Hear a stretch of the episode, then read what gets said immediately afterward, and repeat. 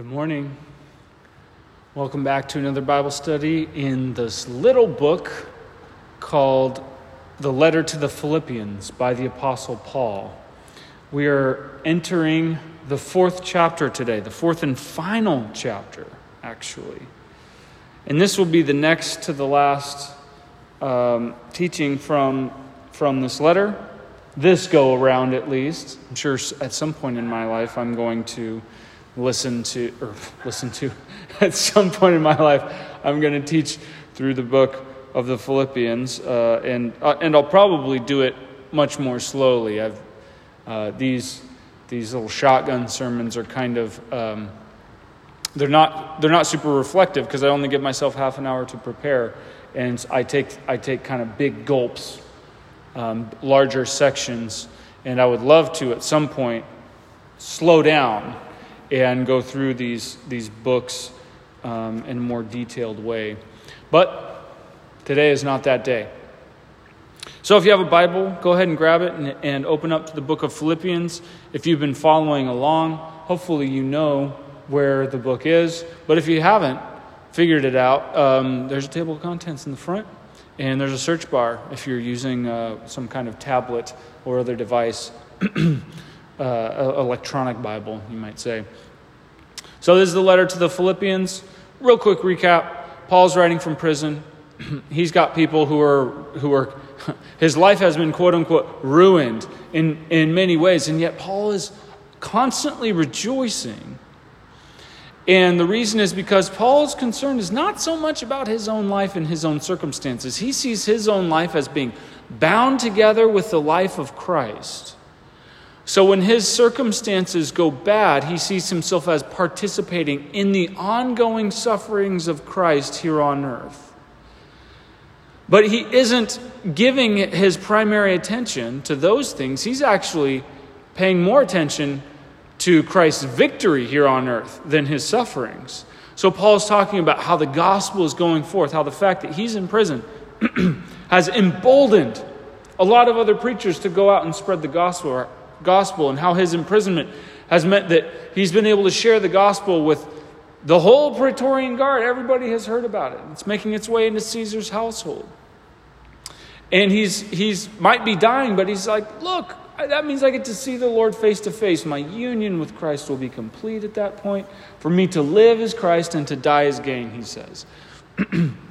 and so he says in, in chapter 2, he's like, hey, you've tasted and seen that the Lord is good. So, so let's not focus on ourselves. Let's not be conceited, thinking that we are the most important thing going on and that we have to compete with other people for resources and compete with other people to get our way.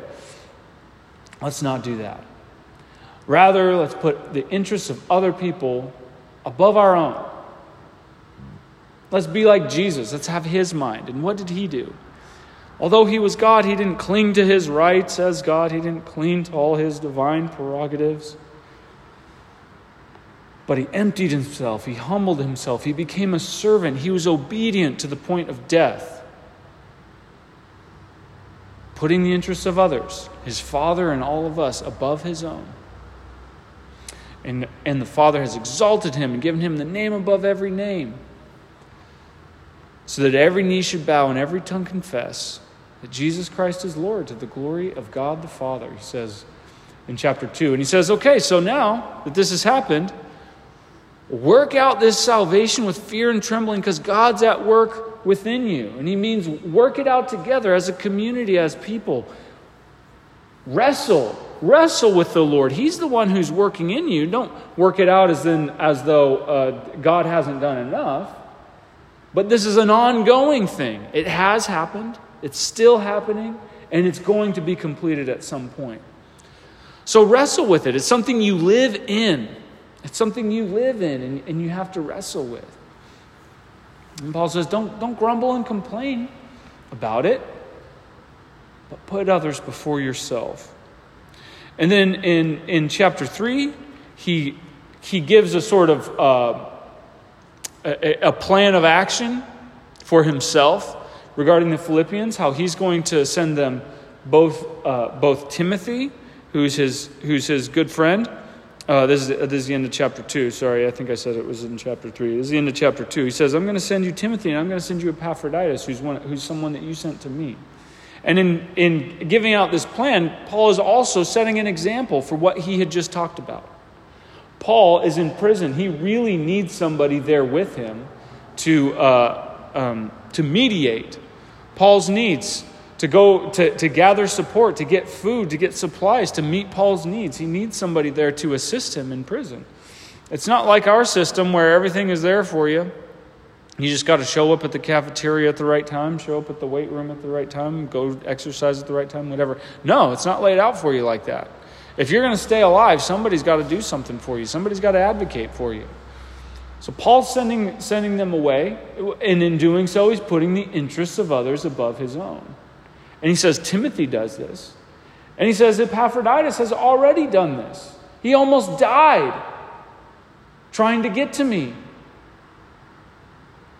to help me out. So honor these, honor these guys. So Paul's giving an, an example and also ministering to their needs. He's, he's uh, putting his money where his mouth is, you might say. And then in chapter 3, he, he gives a, a warning towards, I guess you'd call them, I, I mean, Judaizers is the, is the word that's commonly used. He calls them the dog, people who, who want to mutilate the flesh. He says, look out for people who, who try and, and sell you this line that you need to follow Torah. That there are certain things that, that you do that really, that really buddy you up with God, that are necessary in order for you to be made right with God. And he says, if, if it could be done on our own effort, I would have been able to do it. Because, because I was at the top of the heap, Paul says. He was a Hebrew of Hebrews. He was a, a, a son of Israel. He was of the tribe of Benjamin. He was a Pharisee. He was, he was blameless according to the law. He was zealous for the Lord. He even persecuted the church, had people executed. he says, All that is garbage. Well, not, he doesn't even say garbage. He says doo doo. you know, he says all of that is is the yucky compared to knowing Christ Jesus my Lord. He says that's what it's all about. He's all about knowing Jesus and knowing meaning having this intimate relationship, this this passionate knowledge, just knowing the way a husband and wife know each other. This intermingling of, of persons. Just like we, a husband and wife, have this intermingling of their persons and of their bodies. And Paul says, This one thing I strive after. He says, I want to know Christ in his death and in his resurrection, in his persecutions and in the life to come. So, this is what I'm striving for. I don't look at what's behind me anymore. I strive towards, he says, the goal of the upward call in Christ Jesus.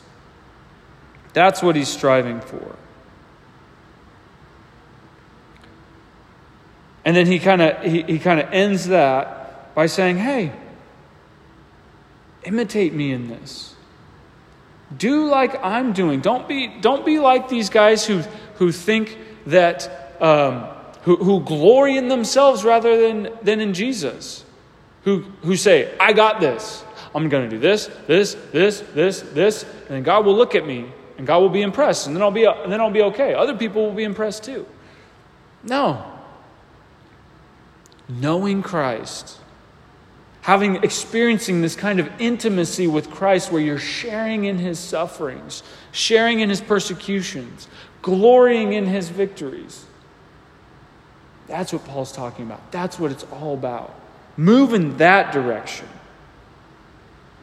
And he ends, he ends chapter 3 uh, in verse 20 by saying this But our citizenship is in heaven, and from it we await a Savior, the Lord Jesus Christ, who will transform our lowly body to be like his glorious body by the power that enables him to, do, uh, to subject uh, all things to himself. He's saying all, all this stuff they're telling you to do, to be circumcised, to eat kosher, to follow the feast and the fast, that's all earthly citizenship stuff. Our citizenship is in heaven. We, we long to be united with Christ, to have a body like His. We long for the resurrection, to see Him face to face. Here we go. New text, chapter 4. Oh, I'll just read verse 1, but we'll go from, from 1 to through 9. Paul says this Therefore, my brothers, in light of all of this, my brothers and sisters, he means brothers and sisters, whom I love and long for, my joy and my crown, stand firm thus in the Lord. So he's saying, All that I've said to you, stand firm in it. Don't back down. Don't back down from it. Verse 2 I entreat, here we go, I'm going to butcher some Greek names. I entreat Euodia and I entreat Syntyche to agree in the Lord. Yes, I ask you also, true companion. This is also a Greek word that could be a proper name. Um, it's syzygus or syzygus, something like that. It could be a proper name. It could be, uh, it's a word that means true companion. So uh, he's referring to another person, whether it's by their proper name or this is a, a sort of pet name Paul's giving him, true companion.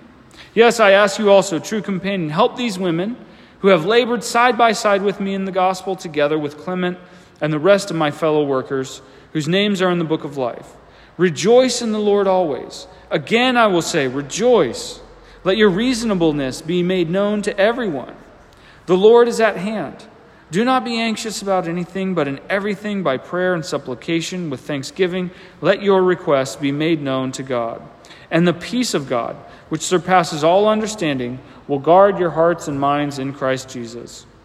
Finally, brothers, whatever is true, whatever is honorable, whatever is just, whatever is pure, whatever is lovely, whatever is commendable, if there is any excellence, if there is anything worthy of praise, think about these things. And what you have learned and received and heard and seen in me, practice these things, and the God of peace will be with you. We could, we could tack an amen on there, right? Okay, I'm going to back up to verse 2. Paul has these two, uh, he, he identifies them as women. There are these two women who, whom he entreats, he doesn't command, he entreats them, he, he begs of them, agree in the Lord. So there's some kind of dispute going on. Paul doesn't give us the details of it, but there's some kind of dispute, there's some kind of disagreement happening between these women. And we don't know, uh, uh, apparently, they're, they're influential enough that their disagreement has been made known to Paul, and it's actually affecting other people. Uh, so we don't know exactly if, uh, if, they had some kind of status in the church or if uh, one of them was, or both of them were host homes for the church. Keep in mind, at this point, there were no church buildings, right? So they were meeting in homes.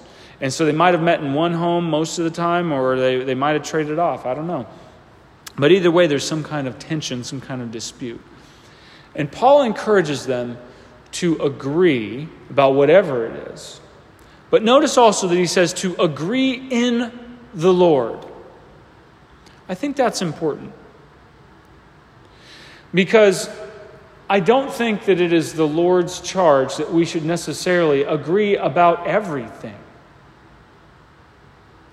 But we should agree about everything in the Lord. For example, here's, here's a, a difficult thing to agree on how to vote. How to vote in this country, or whether to vote. Because I don't care where you are on the political spectrum, if the only options are Mr. or Mrs. Democrat and Mr. or Mrs. Republican when it comes to presidential races, um, Jesus agrees and disagrees with both of them. So there's not one side that's like the Christian side and one side that isn't. There's going to be disagreement. There will be disagreement over perhaps a direction the church should go, how the church should respond to something. Like, so, for example, COVID 19. Do we continue to meet? Do, you, do we require masks? Do we have coffee? Do we have childcare? There are, there are goods that we as believers want to cling to and evils we want to avoid. But just how, how strongly we need to go after these goods or have to get them in that particular way is something we won't necessarily agree about. But when it comes to the things of the Lord, what we should agree about is who the Lord is. Who is the true Lord? Who is running the church? Who is running, indeed, the entire world, including the nation? Whoever it is, whatever administration is in the Oval Office, if you're in the United States at least, God is the one in charge. The Lord Jesus is the one who is running things. And those in authority have a derivative authority that comes from Him. We should, at the very least, agree about that. So, agree in the Lord, Paul instructs them. And then he talks to a third party, another person. Yes, I, uh, I ask you also, true companion, whether that's a name or, or a, some kind of title, help these women who have labored side by side with me in the gospel, together with Clement and the rest of my fellow workers whose names are in the book of life. Man, there's so much here. There's so much in this passage. I probably should go pretty quickly. So I'll just mention briefly. Paul asks a third party to kind of mediate, to say, hey, help these two. Help these two to get along. And, uh, and he's, he's saying, he's also saying, encouraging them by saying, they have labored with me, side by side in the gospel. Keep in mind, Paul had no problem at all working with women.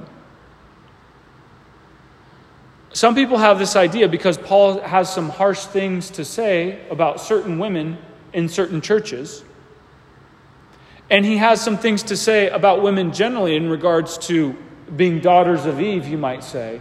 So people think Paul is this, is this uh, chauvinist and he's a woman hater. Paul here is commending a couple of women whom he says are his partners who work side by side along with him in the gospel. And he's gathering a third party to say, hey, mediate. And so that, so that these women can continue to work side by side with me in the gospel. He also says this. Notice that he says this with Clement, which is another, there's a fourth person in there. And he says, The rest of my fellow workers, whose names are in the book of life, they're equal co heirs of the inheritance that God has for us. There's this thing, uh, very briefly, that comes up in several places by several different authors in Scripture, because ultimately God is the author, this thing called the book of life. And whether this is just a metaphor or it's like a, an actual physical thing, the book of, of life refers to, I guess you'd call it a document. A document with names in it. And those names are the names of the people whom the Lord has chosen before the foundation of the world to inherit not only his eternal life, but his riches.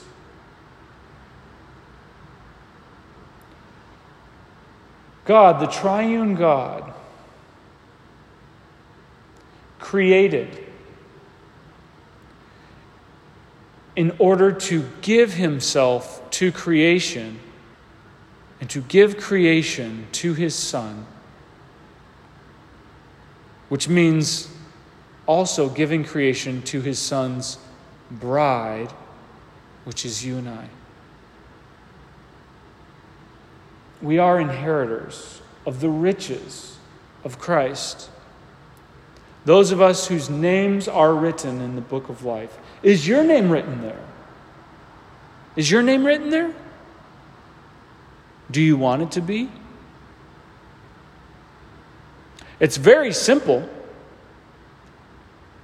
Just bend the knee to the Lord Jesus and say, You are God and I am not. It's a very difficult, difficult thing to do in practice to live as though Jesus is Lord and I am not. But God sees your heart when you say, Lord, help. When I am the master, when I am the Lord, it doesn't work out. Things are in their improper place. I need you to be Lord. I need you to be Lord. Come and fill my heart and life, transform me, write my name in the book of life. He'll do it. He will do that for you. And tell someone about it. Tell somebody.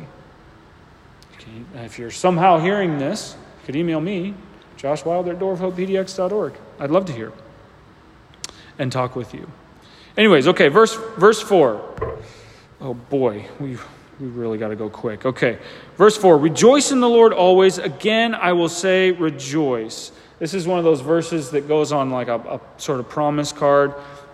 Paul mentions the words joy and rejoice more in this letter than anywhere else in the New Testament or anywhere else in Scripture. The density of this joy and rejoicing uh, language is here in this letter, where Paul is in prison, where his life has apparently fallen apart. Rejoice in the Lord. Do you know that you can do that? You can do that. No matter how difficult your circumstances are. And I know there might be people hearing this who have very, very, very difficult circumstances. And you might think, this is impossible. It makes me angry to hear you say this. Rejoice in the Lord. How can I rejoice in the Lord? My child just died. My child is sick. Or I just lost my job, whatever it is. Paul doesn't say, notice he doesn't say, rejoice in your circumstances. He doesn't say, rejoice in the trauma and pain of life. He says, rejoice in the Lord. That's the key. Is to have our minds fixed on the Lord. If we do have our minds fixed on Him, the one who humbled himself, became obedient to the point of death, emptied himself, became a servant, was tortured, and died on a cross. If we have our minds fixed on him, then we will be able to rejoice in the Lord always. Verse 5 Let your reasonable, reasonableness be made known to everyone. The Lord is at hand. Do not be anxious for anything, but in everything with prayer and supplication, with thanksgiving, let your requests be made known to God, and the peace of God, which surpasses all understanding, will guard your hearts and your minds in Christ Jesus. Okay, here's another promise card thing. Promise Bible verse. Do not be anxious about anything, but in everything with prayer and supplication, which means asking the Lord for things. Uh, with thanksgiving, let your requests be made known to God, and God's going to give you this peace that surpasses all understanding. It's like a promise. And that's a wonderful promise. It's a promise that we cling to and we should cling to, especially when we're very anxious and bent out of shape with worry, because life is hard. We live in a dark and violent world. And trauma is headed our way, regardless of how well you play it. It's going to hurt. I don't care how rich and how wealthy you are. Baby, baby, you got problems. You're going to have problems. Even Jeff Bezos has a family. He got a divorce and lost a lot of his wealth. He's still very wealthy, but I'm sure that hurt. Not just about the money, but the relational break. Super wealthy people got problems too. They hurt. It's coming, it's going to happen. What are you going to do when that happens? Where are you going to go with your anxiety? Because you're going to go somewhere. I remember someone saying, uh, worry or anxiety is like a rocking chair. It gives you something to do, but it doesn't get you anywhere. That is true. That's largely true. Unless, unless that rocking chair is filled with prayer. unless you take that anxiety and that worry and you take it straight to the Lord and you ask Him. Remember, He says with prayer and supplication, which has particularly to do with asking. So there's a way, prayer, prayer means talking to God. So there's a way in which you can take your anxiety to God and you just simply talk to Him about it, but you don't actually ask Him to do something. So that's why He says, with prayer and supplication and asking Him, begging Him, Lord, please take this from me. Please change me so that I'm not so anxious. And He says, with thanksgiving, thank you for what you've done. Let your request be made known to God. Now, I'm going to mention one more thing that's very often overlooked in here. And that is the beginning of the sentence. Verse 6 is not at the beginning of a sentence. That actually comes before it. It says, The Lord is at hand. Do not be anxious about anything. See, that's a big thing that we forget. It's a big reason why we become anxious because we don't remember that the Lord is at hand. And two things can be, uh, there are two things that this can mean, and they're not necessarily mutually exclusive. The Lord is at hand can mean He's coming, He's returning. Any moment, He might arrive. Any moment, He might appear. He might appear in His second coming, and human history is wrapped up. Or he might, your deliverance, he might appear in the form of your deliverance from whatever it is. That might come at any moment. So wait for it. Look for it. Look for him to appear in some form or another. The second thing that this, that this could mean, once again, these aren't exclusive to one another. Second thing he might mean is the Lord is at hand means he's right here. He's at your hand. He's right next to you. He isn't somewhere far off when you pray. You're not praying to you're not you're not sending out like radio waves and hoping that they don't dissipate by the time they make it there. He's right here with you. He actually dwells inside of you if you know Him. The Lord is omnipresent, which means He is fully present everywhere. There's nowhere He is not. The Lord is at hand. He's with you, He's right there. That's a good reason to have confidence when we have anxiety, to start praying, to start asking, and to start thinking. The Lord is at hand. You might insert a therefore. Do not be anxious. But with everything, prayer and supplication, let your requests be made known to God. I got to keep moving on. Verse 8 Finally, brothers, whatever is true, whatever is honorable, whatever is just, whatever is pure, whatever is lovely, whatever is commendable, if there is any excellence, if there is anything worthy of praise, think about these things. And whatever you have, had, you have uh, learned and received and heard and seen in me, practice these things, and the God of peace will be with you. So, Paul has this list of things. And he begins with whatever is, whatever is, whatever is, whatever is. True, honorable, just, pure, lovely, commendable, excellent, worthy of praise. Then he says, think about these things. This is, a, this is like an empowerment promise here, what Paul is giving us. Now, this list of things I, I, am among those who don't think that there's, that there's something particularly unique about each of these things where it's, it's like some kind of secret formula or combination. I think it's kind of ad hoc. What Paul is, he's grabbing, he's grabbing hold of different, um, different aspects of life and things that happen and saying whatever's like this. And notice these are all positive and good and wonderful things. And he's saying, Think about those things. Set your mind on those things. And I can tell you by experience, this makes a difference. You know, there, there was this um, school of psychology called the power of positive thinking. And it was all kind of kooky in some ways, but there's, a, there's an element of truth to it. If you set your mind on the negatives, if you were to reverse this and say, whatever is violent, whatever is uh, dark, whatever is displeasing, whatever is evil, whatever is upsetting, or whatever is on the news, basically, whatever you see in the news, if you dwell in that zone, if, you, if your mind, if the, real of your, if the real estate of your mind is occupied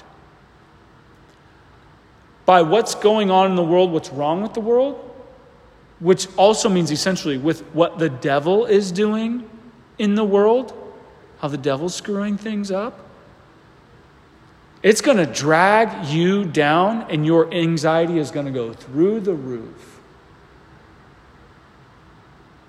However, if the real estate of your mind is taken up, if all the properties purchased are things that are true, honorable, just, pure, lovely, commendable, excellent, worthy of praise, you will find yourself less anxious.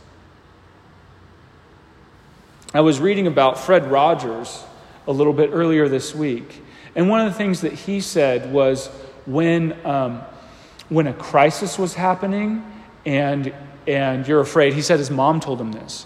Whenever you're scared because there's something big and, and nasty that looks like it's happening, look for the helpful people.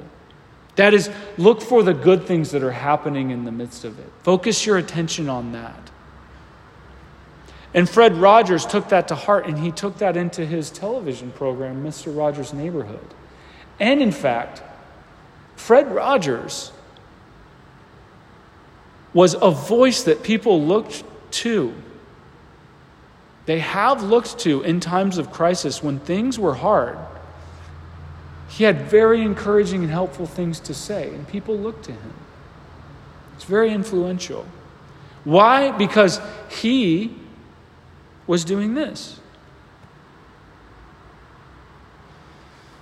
When you get overwhelmed by life, when it's just too much, when there's too much going on that's bad, when you feel anxious, take it to the Lord. Take it to the Lord in prayer.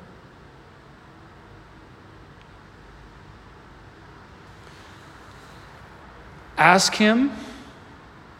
Ask Him to take it from you. Ask Him to alleviate the stress. Thank Him for the good things that He has done. And then set your mind on these things that Paul mentions. Whatever's good, true, lovely, honorable, excellent, worthy of praise. Set your mind on those things. And you'll find your anxiety going down. And you'll, you'll find yourself, without having to create a program, practicing the things that Paul is doing. He says, Whatever you've heard and received and learned and seen in me, practice these things, and the God of peace will be with you. You'll know that the God of peace is with you. If you're focusing on this, if you're speaking to Him, if you know that the Lord is at hand. You'll be able to do that. Well, that was a rapid run through a lot of material. Maybe next time I would, I would convert this into two or three. But that's going to be it for now. I will just leave you with this one, uh, one charge go to Jesus. Come to Jesus. Some of you hearing this are anxious and you have been anxious for a long time, and you feel powerless against it. You feel plagued by it and powerless against it. And you don't know what to do. Maybe you've even brought it to the Lord. Maybe you've been praying about it for a long time. It can be easy to bring it to the Lord in a way that you're just shouting and, and, and actually circling the problem in the presence of God. And that's not necessarily a bad thing, but you don't take the time to actually say, Lord, take this away from me.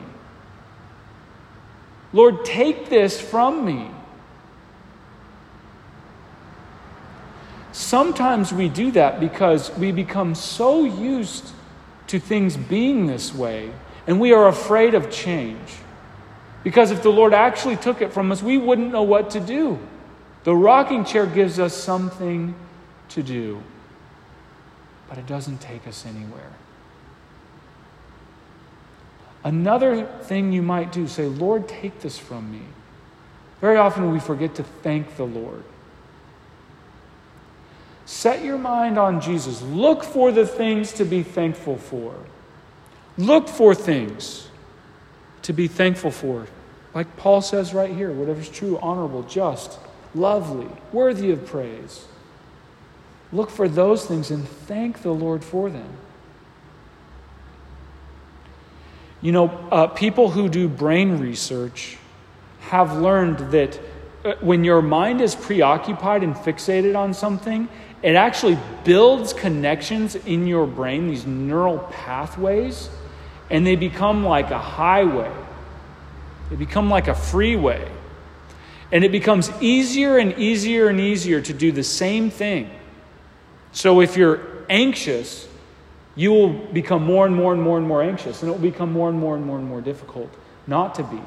If you do what Paul is saying here, what he's suggesting, if you start to move your mind towards something else, whether it's by asking the Lord to relieve you of anxiety, looking at things that are worthy, thanking God for them, as you turn your mind towards those other things, you build new neural pathways, and those become the highway that your mind naturally will gravitate then back towards.